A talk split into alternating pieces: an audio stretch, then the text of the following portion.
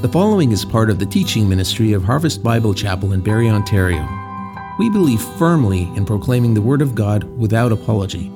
For more information about our church, visit our website at harvestbarrie.ca or email us at info at harvestbarrie.ca. We trust that this message will challenge and transform you.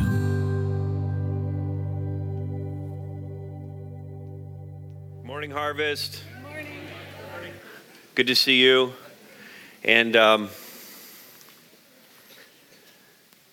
let's start. Uh, let's start here with this. Some words: um, war, turmoil, discord, anxiety, worry, stress, tension, fear, uh, confusion, dissonance conflict, strain, distress.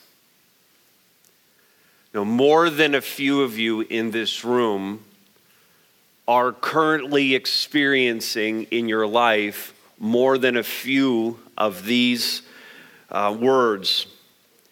Uh, they're gripping you, gripping your life, and one thing if we could pick an opposite for all of these words, one thing chases all of that away God given peace.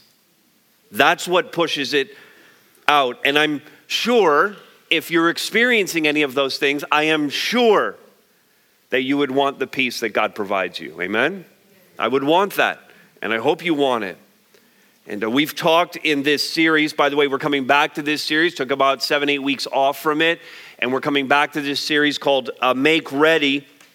And uh, previously, in the first four messages, we talked about having the need for an unwavering faith. We talked about that, uh, clear identity, uh, the highest integrity, and radical devotion. All of these are necessary if God is to make us ready for the big thing that He wants to do in our lives, the big thing that He wants to do through our lives. We've talked about that having very personal applications to our life, and we've talked about it in terms of us as a church family, corporately. What does this mean uh, for us? God wants to make us ready for the things that He wants to do in and through us. And so today we're going to turn our attention to John's Gospel, chapter uh, 21. And uh, Peter, the Apostle Peter, and Jesus are having a conversation. And this happens after the resurrection, before the ascension of Jesus Christ. And Peter's going to find out exactly how he can have, how he's going to get God given peace, because at this point, before the conversation happens, Peter doesn't have it. But Jesus wants him to have it and what needs to happen for him to actually get it, to get to the place in his life, listen, where the external circumstances of his life are as nothing, are as nothing. And that allowed him to be used by God, in his case, to be the leader of the infant church that would impact this world so profoundly. And so there are some things that you and I need to understand and we're going to see these in this conversation between Jesus and Peter, some things that we need to understand if we're to have this God given peace too. Does that sound like something worth going after this morning? All right, so let's do that. Uh, let's read the text together John 21, 15 to 23. I'll pray and we'll start unpacking this. John 21, 15. When they had finished breakfast, Jesus said to Simon Peter, Simon, son of John, do you love me more than these? He said to him, Yes, Lord, you know that I love you. He said to him, Feed my lambs. He said to him a second time, Simon, son of John, do you love me? He said to him, Yes, Lord, you know that I love you. And he said to him, Tend my sheep. And he said to him a third time, Simon, son of John, do you love me? Peter was grieved because he said to him the third time, Do you love me? And he said to him, Lord, you know everything. You know that I love you.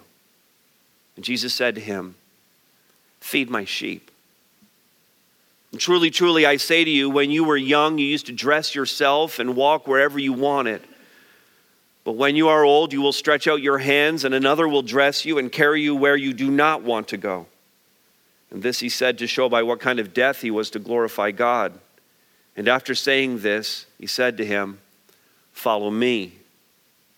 And Peter turned and saw the disciple whom Jesus loved following them, the one who had been reclining at the table close to him and had said, Lord, who is it that's going to betray you? And when Peter saw him, he said to Jesus, Lord, what about this man? And Jesus said to him, If it's my will that he remain until I come, what is that to you? You follow me. So the saying spread abroad among the brothers that this disciple was not to die. And Jesus did not say to him that he was not to die, but if it's my will that he remain until I come, what is that to you? Let's pray together. Uh, God, in uh, this uh, moment uh, now, uh, prepare our hearts uh, for our response to this message from your word. We don't want to waste this time, uh, Father, uh, carrying uh, out what we carried in. And so, God, show us what needs to be left here.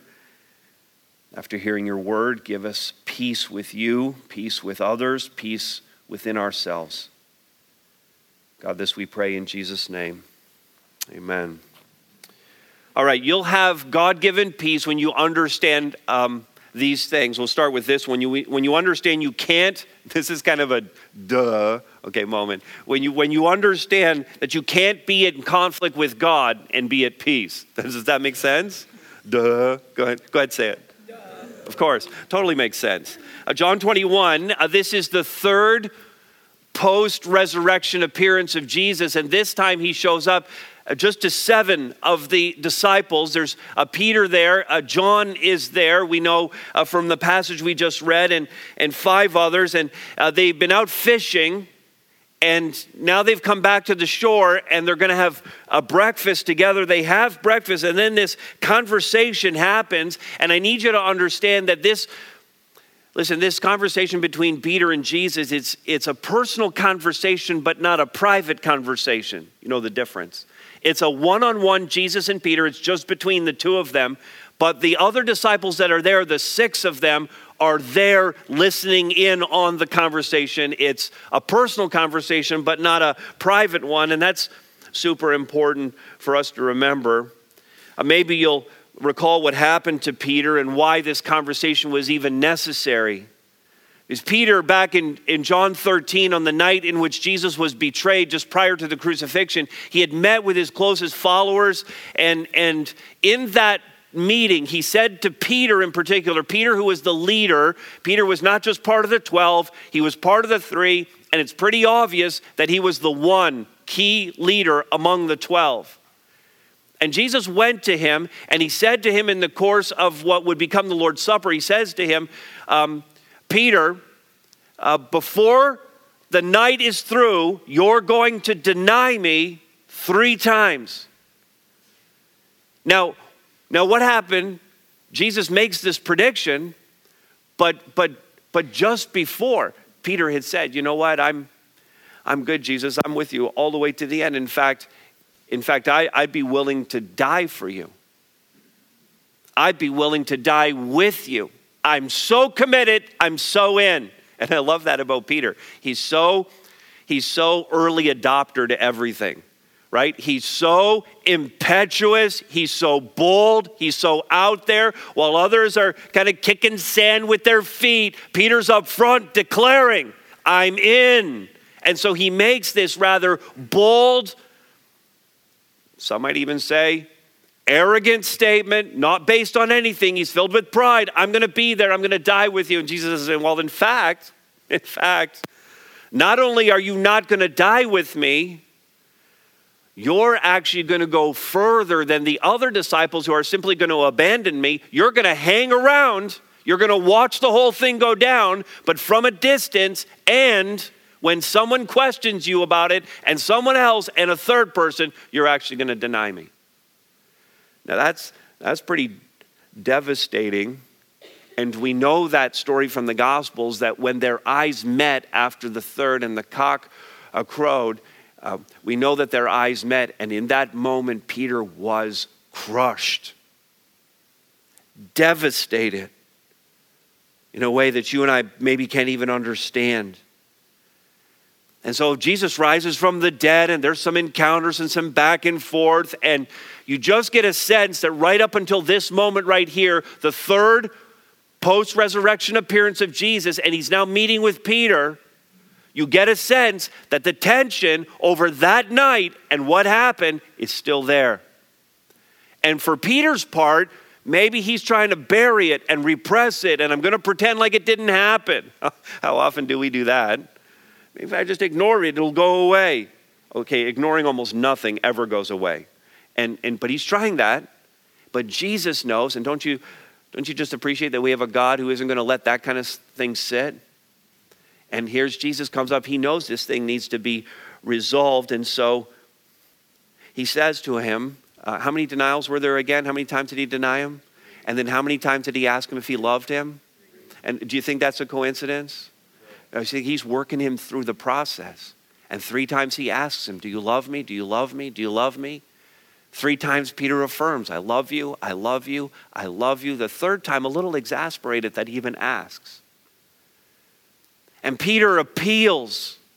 See, he knows that Jesus is the Son of God. He knows that he's God himself. And he knows that the things that he knows about God apply to Jesus. And so he applies to his omniscience that he knows everything. Jesus, you know everything. You can look into my heart right now and know. That's a confident prayer. You ever prayed that kind of prayer before the Lord? Just go before Him and say, God, you know, I know I'm messing up. I know this is a disaster. I know I'm really struggling with this. But God, you know my heart. You know how much I love you. And you see, that just the sincerity that Peter has, you can't doubt it when you appeal to God's knowledge of what's really going on. You know, you have a person who's beginning to figure it out, and Peter's beginning to figure it out. Even though his love for Jesus was being questioned, Peter was seeing that God deeply, deeply, Jesus deeply, deeply loved him.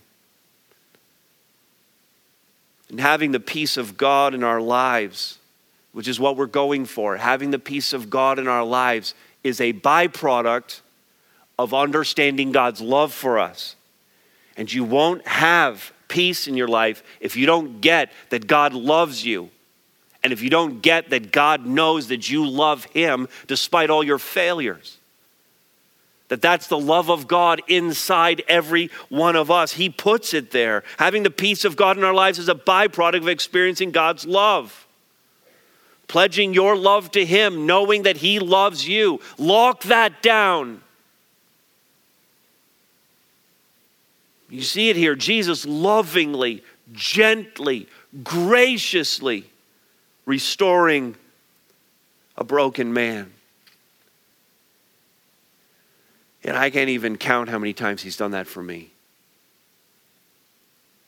How many times I've been reminded in the midst of my own failures and my own brokenness when temptation has come and I gave into it again and I went back to him and he lovingly and graciously and gently reminded me that he loves me. It's awesome. Jesus' main concern here is getting Peter to a good place with God because he knows if you get to a good place with God, then everything else falls into place in my life. And this was essential because Peter was going to be asked to bear great responsibility as the leader of this church, as an apostle. And Peter's restoration is really a model for our own restoration. And that's the thing that we're going after here today that if any of us are unreconciled to God, if there's any contention between us and God, if there's any lack of peace, that we would go after that right now that applies to those who are yet to be believers and those who are already believers. We're dealing with Peter here. He already loves Jesus, he's already following him, he's a believer. But Jesus is gently bringing him to a place of restoration. But there might be some here this morning that you're not at that place where you actually have a relationship with God at all. You haven't taken the first step of reconciliation. And that initial reconciliation with God may be needed for some in this room. I can't think of a verse that's better to kind of help us understand this than Ephesians 2:14. Speaking of Jesus, Paul writes, For he himself is our peace, who has made us both one and has broken down in his flesh the dividing wall of hostility. Our sin is that dividing wall of hostility. What we did was sever the relationship with God. That's our doing. We can't do anything to get that wall torn down. Only Jesus Christ could do that. And he did. He's our peace. He tore down the wall. He made possible the relationship with our God. That passage, Ephesians 2, goes on to talk about Jesus making peace, that we could be reconciled to Him, that it comes through the cross, that therefore we have access to the Father. And some of you, that's that's the decision some need to make to accept what Jesus Christ has done for you, to give you that peace. Confess your sin. Let Jesus tear down the wall between you and God and enter into that relationship with Him. And for those who are believers, maybe a confession needs to be made, maybe an understanding needs to come about in your life that Jesus okay, when it comes to your sin and whatever thing you're still dealing with, that Jesus has put it behind him. And maybe some of you, it's as simple as this you need to take it and put it behind you too. That you need to recognize that Jesus is your peace. Because there will be no feeding of their sheep, there will be no tending of their sheep. That, that was the mission that was given to Peter, but it's not unlike the mission that's given to every one of us. Whatever it is that God has given you to do, whatever gifts He's put in you, whatever passions you have for ministry and for fulfilling the, minist- the, the mission that Christ has given to us, you got to understand there's going to be no feeding of the sheep without the restoring of the soul, without the peace. No leadership, no mission, no ministry, no effectively serving others without this peace parents who shepherd children, grandparents who want to have an impact on the next generation. Awana leaders, Harvest Kids teachers, Harvest Youth leaders, small group leaders, coaches, elders. We have to start with the peace that comes from a restored relationship with our God. And then feed his sheep. You can't, you can't be in conflict with God and be at peace. Make sense? And then this you can't choose your own way and be at peace. So, with Peter and Jesus reconciled and having peace in this you know, super important vertical relationship between the two of them, Jesus then turns his attention to Peter's mission specifically. And he says this to him in verses 18 and 19 Truly, truly, I say to you, when you were young, you used to dress yourself and walk wherever you wanted. Pause. When you were young, you got to choose your own way. Before you found Jesus, you got to pick your own path. You got to decide what your life was going to be like. You were autonomous, you were independent. You chose your path. And for most of us, okay, for all of us who actually know Jesus, we know that we were making a mess of it. But we got to choose. Then Jesus goes on to say to Peter, Hey, but listen, but when you're old, you're going to stretch out your hands and another will dress you. And notice this and carry you where you do not want to go. Now, John under the inspiration of the Holy Spirit, adds this little commentary on that in, in the parentheses where he says, This he said to show by what kind of death he was to glorify God. And in fact, what we know from history, not the New Testament, but from history, Eusebius, uh, one historian, and recorded also for us in Foxe's Book of Martyrs, is that Peter was actually crucified in a similar manner to Jesus. A legend tells us, or tradition tells us, uh, though, that he did not want to dignify the act of being crucified, or, or he didn't want to be so closely identified with Jesus and therefore minimize what he did. So he requested, I can't even imagine this because crucifixion seems horrible, but he requested that he be crucified upside down. That's, that's what tradition tells us about this, and that was really the path. We know for sure that Peter was martyred. They will carry you where you do not want to go. That was the kind of death he was going to suffer to glorify God. And after saying this to him, he said to him two words Follow me. Now, he's just told him the hardest thing he could tell him. And he says to him, Follow me. That's tough to read. And I think it's super difficult for us to even grasp what's going on here. But Peter, we're reconciled. There's peace between us. And I'm asking you to do something awesome for me. But at the end of it, you're not going to be able to control where you go or what you do. Other people are going to decide that for you. And you're going to end up dead. Sign me up. Sign me up. This sounds awesome. See, apart from the Spirit of God, doesn't sound that awesome apart from knowing what you've been reconciled from. Why would anybody ever do this? I can't even really think of anything that is more at odds with our prevailing culture than this sense that I'm surrendering who I am to someone else. Because we have so elevated the concept of personal liberty in our democratic societies that I am a free man, free to decide my own path. We've so elevated that value that then to say that I'm now going to turn myself over to God, that I'm going to be a servant of Jesus Christ, that I'm going to follow him to whatever path he lays out for me, and I'm not going to decide for myself. I mean, that's totally at odds with our culture, isn't it? It's completely at odds with it. And I tried to think of anybody that could really understand this.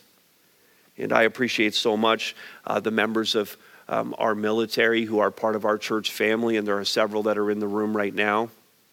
And uh, we have the privilege of having, um, being so close to uh, CFB Borden, and then we have these soldiers and these airmen, and these sailors that come through on a regular basis and they spend sometimes just short periods of time with us, but they try to integrate as best they can. And we love the fact that they're here uh, but these uh, military personnel know that their lives are different than the civilians around them, and the civilians don't always understand that. They don't understand how it's different. But there are those here who serve our country and fall under a chain of command and surrender to a large extent their autonomy, allowing others to decide where they live and where they go and what kind of danger they get put in. And really, every single one of them saying, I'm willing to go all the way to the extent that for the sake of our Constitution and our flag and our freedoms and the preservation of our borders, I'm willing to go so far as to lay down my life for that. If there's anybody in the room that can understand that, the soldiers and airmen and sailors that are in this room can get that. But I think the rest of us struggle with it. But this is necessary. If we don't understand, if we don't get as close as we can to understanding that the surrendering of our personal autonomy, that we can't choose our own way, less the sacrifice that is at the end of that is I give up peace. I'm not going to be at peace with God. The peace that comes because you're doing, listen, not what you want to do, but what God has told you to do to live your life in His way. And this is a good moment just to throw in a definition of peace for us just to understand exactly what we're talking about because when we have this, it is a, this is, uh, James MacDonald says this, a peace. A peace is the calm assurance that what God is doing is best. The calm assurance that what God is doing is best. And when I get that, then I'm willing to say, okay, God, you dictate the terms. You tell me the path. I'll follow that because it's best. It's best for me. It's best for the mission. It's best for your kingdom. Now, you see, your peace, your peace needs to be based on not your ability to control your circumstances. This is often what we think it is. Okay, your peace is not based on your ability to control your circumstances or choose your way, but on God's ability to make sense of it all in His time. And I'd say we're way more excited about following Jesus until we find this out that it involves a path of suffering. And yet, what God picks for us is best, even if it means hardship. And, and Tim Keller adds this little warning at the end of it, because this, to some extent, becomes a litmus test of whether or not we truly understand the cross and understand what it means to be a follower of Christ. And Keller just simply says this any person who only sticks with Christianity as long as things are going uh, his or her own way is a stranger to the cross.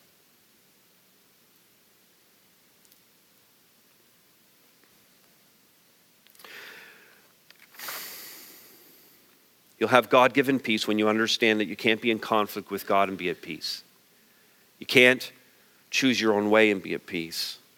And then finally, this you can't compare yourself to others and be at peace.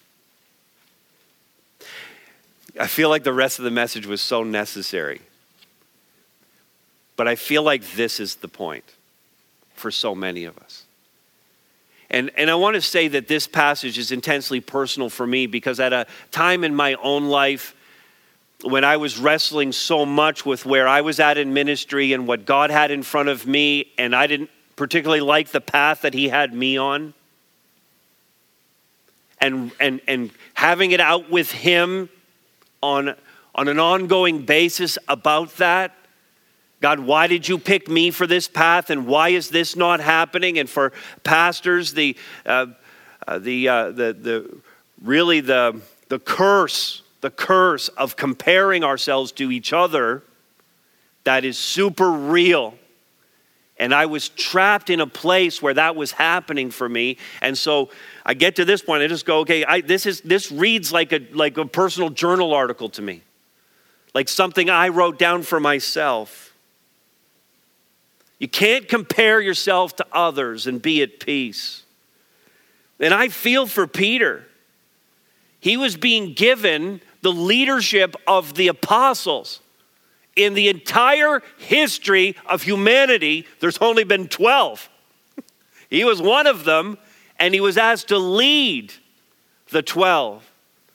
There's only ever been one Peter who's occupied this particular office, and that's it fairly unique, fairly special. But he was also being told, I'm giving you this position and role, but it's not going to be quite what you think. It's not going to be the prestigious leadership role that you imagine. And it's not going to last long. And, and the way it ends is in your death. Jesus had chosen a very difficult path for Peter, and Peter did what we do often when we're asked to bear a, a, heavy burden or to go down a path we don't especially like. We start looking around at people around us, and um, why is my life so hard and they're so easy? Why do I have to go through this and they don't? Why am I struggling and everything seems to go their way?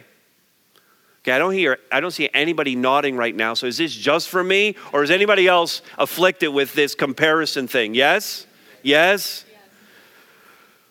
Because I put a lot of work into this.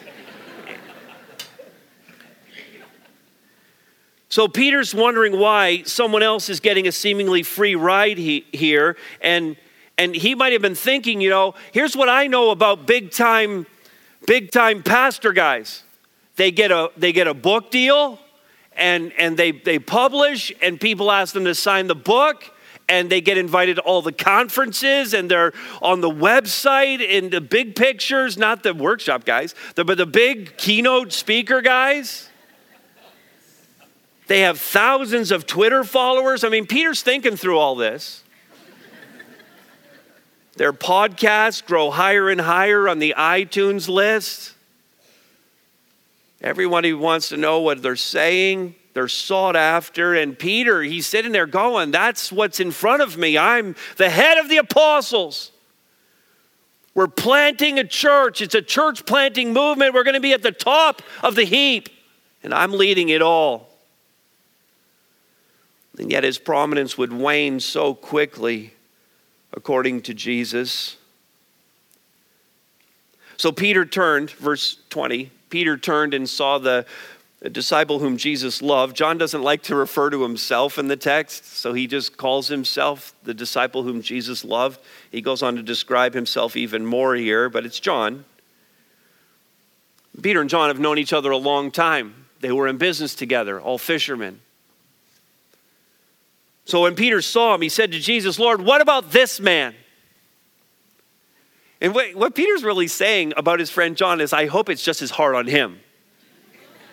I hope he suffers too. If I've got to suffer, it isn't so much he's saying, I want an easy life like John's. He's really saying, I hope he gets dragged through the slop like I do.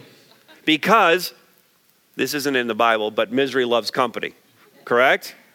Yeah, if I'm going to be sad, everyone around me is going to be sad, correct?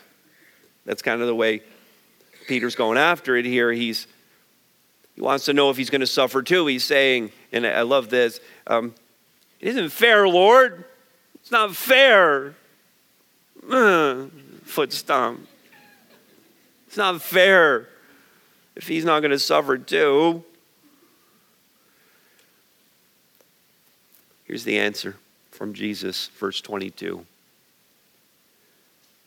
If it's my will uh, that I leave him until I come, these are the words that are underlined in my Bible, but I don't especially like. What is that to you? You follow me.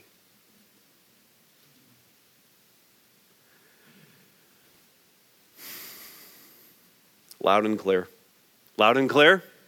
You don't need a preacher to explain that to you. Don't ever compare yourself to anyone else. Just do, you do what Jesus told you to do.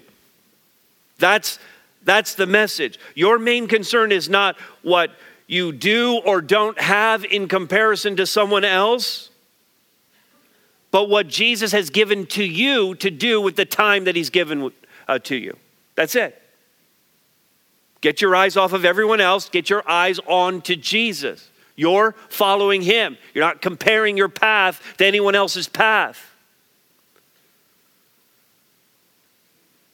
You're not comparing your spouse to someone else's spouse. You're not comparing your family or lack of a family to anyone else's family. You're not comparing your jobs you're not comparing your house. You're not comparing the car or the vacation that you go on or don't go on. You're not comparing your health to anyone else's.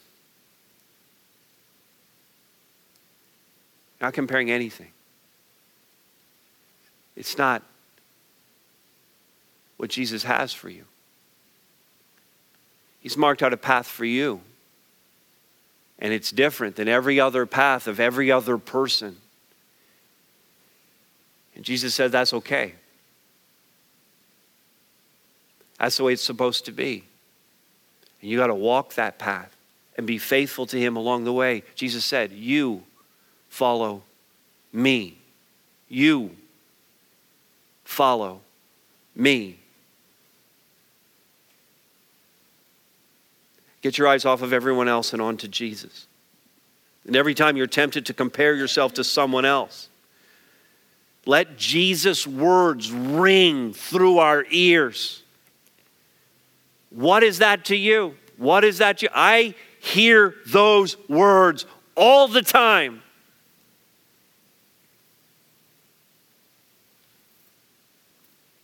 Whenever I'm tempted to compare myself, my ministry, my preaching, my family, where I'm at financially, whatever it is, whenever I'm tempted to compare, I hear the Holy Spirit in my head. what is that to you? You follow me, Todd. You follow me. And, it, by the way, it isn't that John's life would be easier and not involve suffering. That's the whole intention of what's going on here in verse 23. Jesus makes the point here. This is. Um, or John's writing this, the saying spread. There was a rumor that because Jesus said it the way he said it at the end of verse 22, if it's my will that I leave him until I come, in other words, that John would live this super long life and things would go well for him, and then I would come back and he would never have to die. By the way, John, according to tradition, did live the longest of all of the apostles, that he lived almost to the very end of the first century. He's the author of the book of Revelation, the last book of the New Testament. He may have been the youngest disciple to start with, but the bottom line is, as best we understand, he died of natural causes, unlike all of the other apostles. But he did not live until Jesus returned, and he did not live a life free of suffering. And sometimes we look at our own hardship and suffering and we think we're the only one. And Jesus is just setting up a hypothetical. It's an if statement, it's not something that actually happened. The rumor was a false rumor.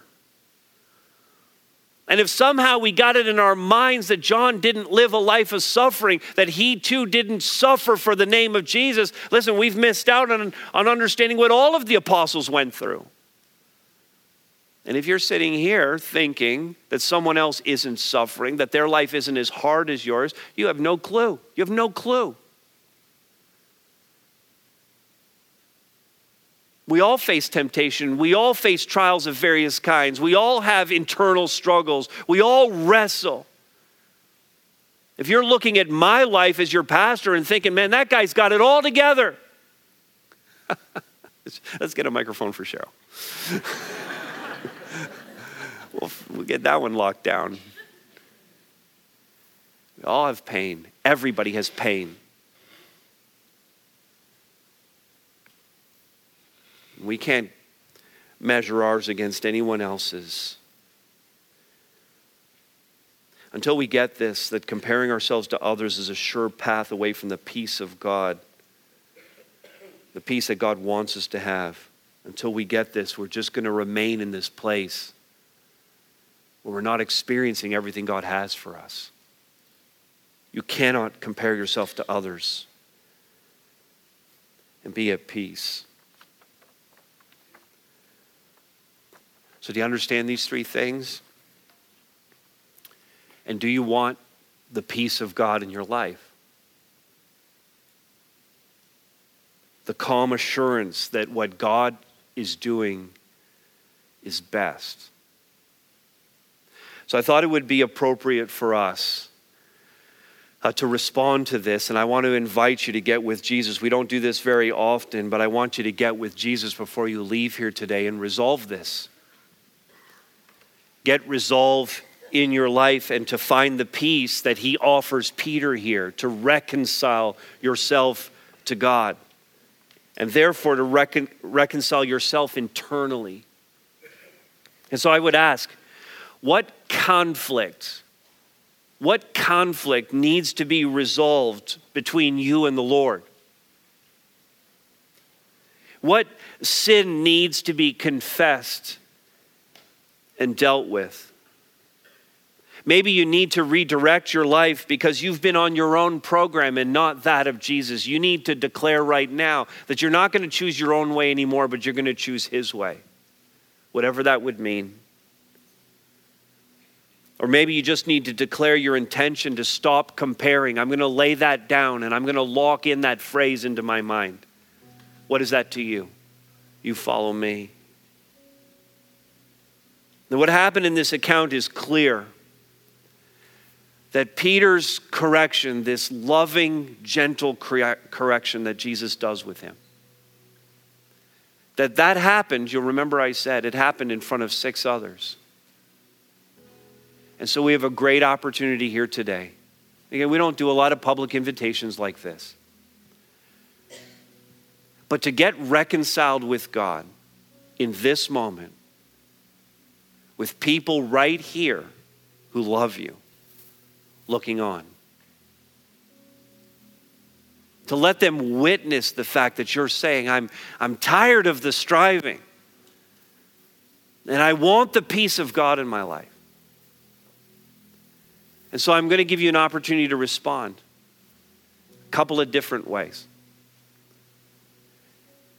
Right now, several of our leaders, small group leaders, coaches, elders, pastors, some of their wives are going to be up here at the front.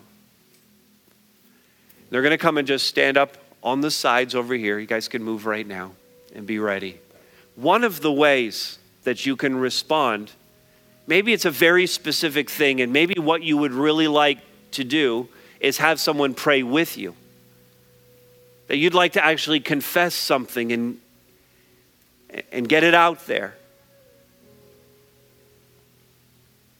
And I would just invite you as the worship team sings over us in a minute, that you would get up from where you are and you would come to one of these leaders and you would say, This is the thing, would you pray for me? But maybe, maybe you don't need this or you don't want to pray with someone else. You know what the issue is and you want to go straight to God. And that's the awesome thing about our God that Jesus Christ is the mediator between God and man. That we come to the Father straight through. So maybe you just want to pray in your own. And you can come up here to the front. We've left this area wide open. You can just come and kneel down right here and get before the Lord and say, I need this to be reconciled, God. And lay it before the Lord right now and pray to Him. Pour your heart out to Him and find the peace that Paul says, the peace that surpasses all understanding. Jesus Christ Himself is our peace. So you come right now and seek Him as the team sings over us.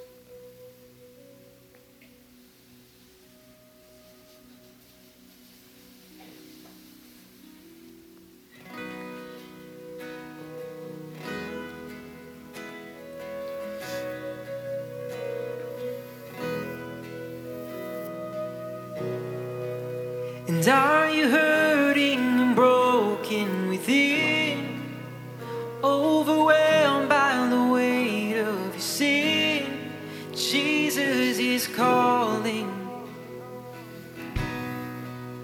have you come to the end of yourself? Do you thirst for a drink from the well? Jesus is calling.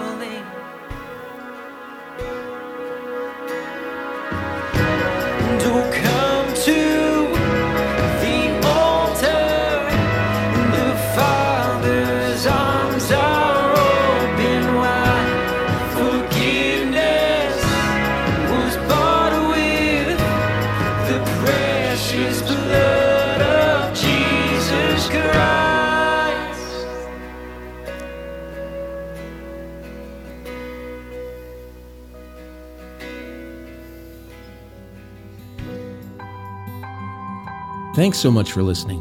We always love hearing about the work God's doing in our listeners. If God's been doing a work in you, send us an email at info at harvestbarrie.ca. And remember, you are loved.